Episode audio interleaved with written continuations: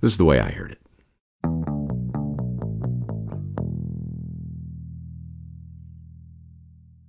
When Robert and Martha Crawford of Mobile, Alabama learned they were pregnant way back in 1838, they vowed to name their first child after a family friend, Brigadier General Frank Armstrong.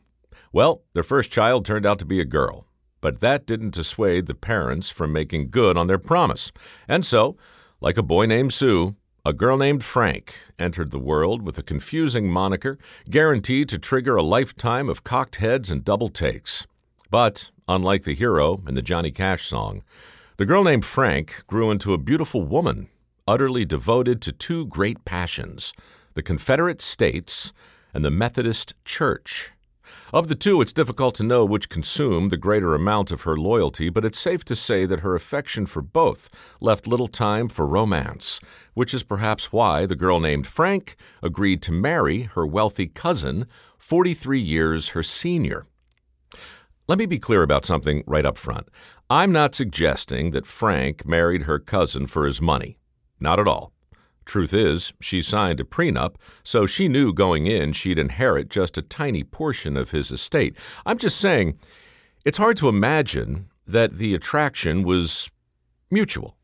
The groom was old enough to be her grandfather. He already had 13 children with his first wife, a woman named Sophie, who also happened to be a first cousin. Obviously, when Sophie died, the old man had taken one look at Frank and resolved to take another dip in the family gene pool. But does that mean the girl named Frank wasn't truly in love with her elderly cousin? Of course not.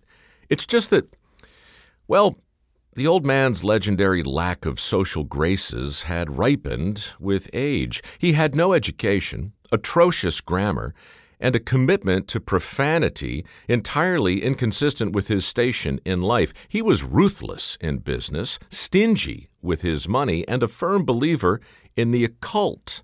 In short, he was kind of a brute. So you have to wonder, right? I mean, what was a Southern belle like Frank doing with an old Yankee? Why would a devout Methodist marry a man who consulted with mediums and clairvoyants? Why would a woman so devoted to the Southern cause marry a close personal friend of Abraham Lincoln? It's true. Frank's husband had provided the Union Army with money and warships that hastened the annihilation of her beloved Confederacy, and Frank knew it. Maybe their unlikely attraction had something to do with her longtime friend, the Right Reverend Holland Tyree and his personal quest to build a university in the war torn South. Again, I want to be careful here. I'm not saying that Frank married her wealthy cousin in the hopes of persuading him to underwrite a project spearheaded by the Methodist Church. No, not at all. Besides, the old man never contributed to charity. Never. Indeed, Frank knew full well that her husband reserved his greatest contempt for clergymen who came to his estate on Staten Island begging for donations. But nevertheless, the bishop arrived in New York, hat in hand. A check was written shortly thereafter, two checks, in fact, each made out to the Right Reverend Holland Tyree, each in the amount of $500,000 the modern day equivalent of $20 million, each signed by the wealthy husband of a girl named Frank. I'm just saying, seems like somebody must have done something incredibly persuasive to get the old man to loosen his grip on the family fortune. And I'm guessing it wasn't the bishop, because Bishop Tyree was, among other things, a slave owner a very proud slave owner who published in 1859 a charming little manifesto called Duties of Christian Masters, where he opined that slavery was, quote, God's punishment, and that he was bound by his position in the church to ensure the institution continued. Was this the kind of man likely to inspire a charitable donation from a wealthy Yankee who supported Lincoln's army? Hardly. So the question remains why the sudden burst of philanthropy to such an unlikely beneficiary? According to one biographer, it was a legacy thing. The old man wanted to be remembered for something more than his vast collection of steamboats and railroads. According to another, it was a business decision. Doing something magnanimous in the wake of the Civil War would show he bore Southerners no ill will. Southerners were, after all, still his customers.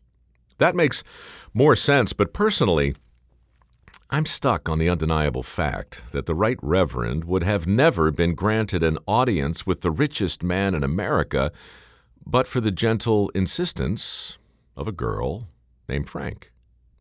Obviously, the precise nature of this insistence is really none of my business, and far be it from me to imply or suggest that the most prestigious university in the South was built because an old man with certain connubial desires realized a generous donation to his wife's beloved church would keep his blushing bride, you know, blushing.